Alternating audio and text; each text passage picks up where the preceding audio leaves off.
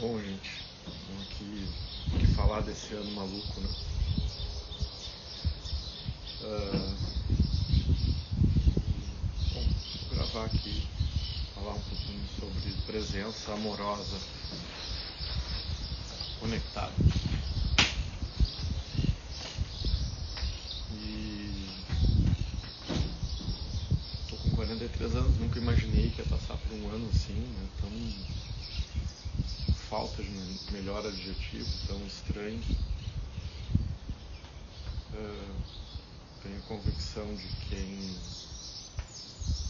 não está saindo meio lanhado, com, com cicatrizes, com dores, com sensações nunca antes sentidas, não entendeu bem o que, que aconteceu ano. Em vários níveis. É, desafios individuais, os desafios coletivos. Para mim, pessoalmente, essa, vamos colocar assim, falta de liberdade externa, né, do ir e vir, né, acostumado a viajar pelo mundo, aula pelo mundo, uh, me empurrou meio a força para um exercício de autoconhecimento que eu não tinha passado.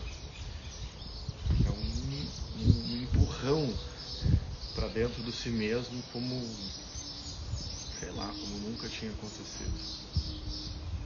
E,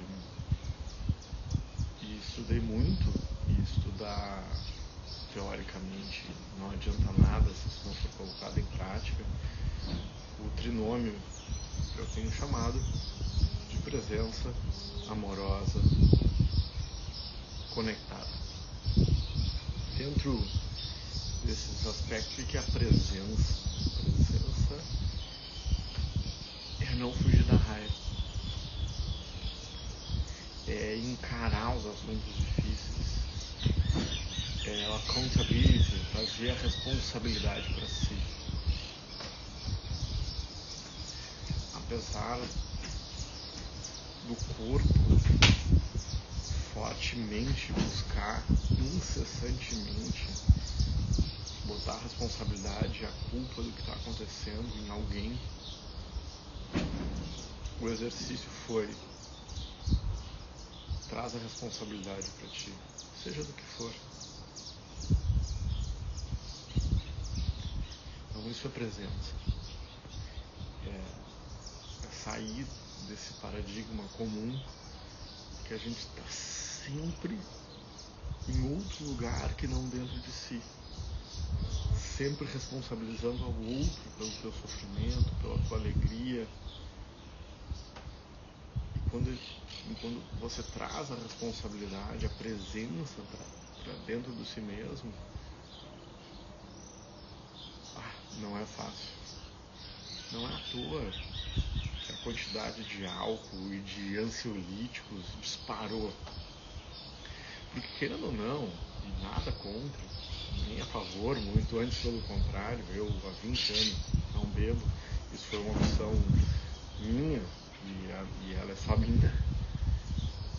Uh, eu, durante essa pandemia eu desenvolvi uma compaixão, e aí, aí tá, segundo a presença é, é a conexão consigo mesmo, a compaixão é a presença amorosa, uma compaixão por quem sim se entorpece. Porque não resolve nada.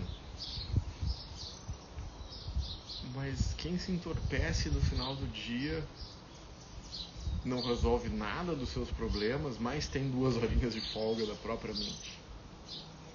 Entorpecer-se é uma forma de durante alguns instantes não precisar lidar com a presença. E foi, foi que essa pandemia nos colocou forçadamente presente, confinados, isolados, convivendo com menos gente. Então, quantos de nós não ficou muito sofrido durante o confinamento. E a ironia é que a a pessoa com quem você mais conviveu durante a pandemia foi com você mesmo. Então, se esse confinamento foi tão difícil para mim, foi.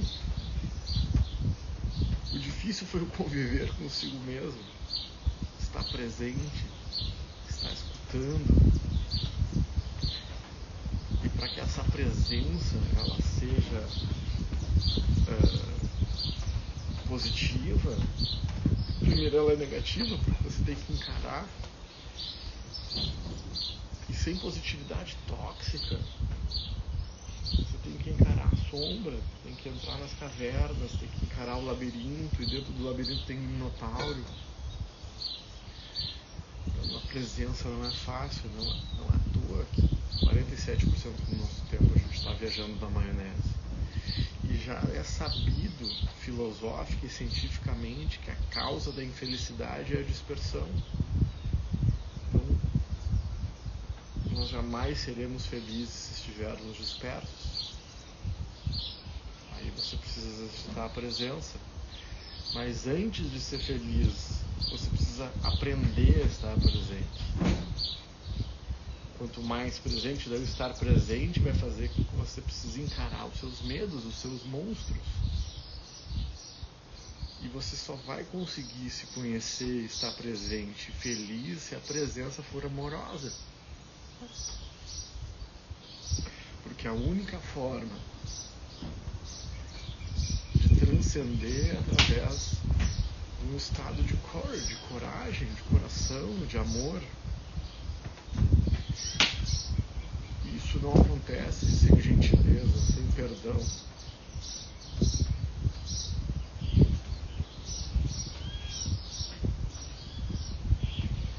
E a terceira característica importante dizer que foi que exercitar esse ano, presença amorosa e conectada é a nossa humanidade. Porque a presença consigo, a amorosidade começa por si, mas estar conectado passa, conect, passa pelo outro, colocar a, mar, a máscara em si depois trazer o oxigênio para o outro. Você não vai conseguir se conectar profundamente, liberar o coração para amar, para perdoar, sem fazer essas coisas consigo mesmo.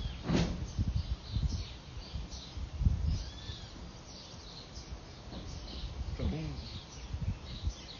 que, que esse ano, por falta de melhor adjetivo, desculpe meu francês, que, que esse ano de merda? Você não acha isso? Ano de merda. Mas merda é adubo também. Esse ano de merda, né? Que espero que vire adubo para o ano de 2020, que estejamos mais preparados, mais presentes, mais amáveis, mais conectados. Porque se há algum propósito realmente verdadeiro nessa nossa existência, é amar, é amar piegas que posso dizer, mas E você só consegue fazer isso se você trouxer começar né, com a coragem, né, colocar o coração onde estiver e, e amar de verdade. E amar é negar a morte. E negar a morte é viver na eternidade. A eternidade não é tempo, é o não tempo. A eternidade é uma outra dimensão na qual não existe tempo. Bom, aqui eu já comecei a viajar demais.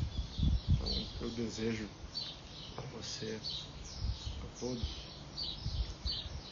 é um 2020 de colher, 2021 de colher mais. Porque se você adubou e plantou nesse ano que está terminando hoje, 2021 vai ser um ano de colher. Passamos de fase. Manda esse videozinho aí pra alguém que tá precisando ouvir. Beijo no coração.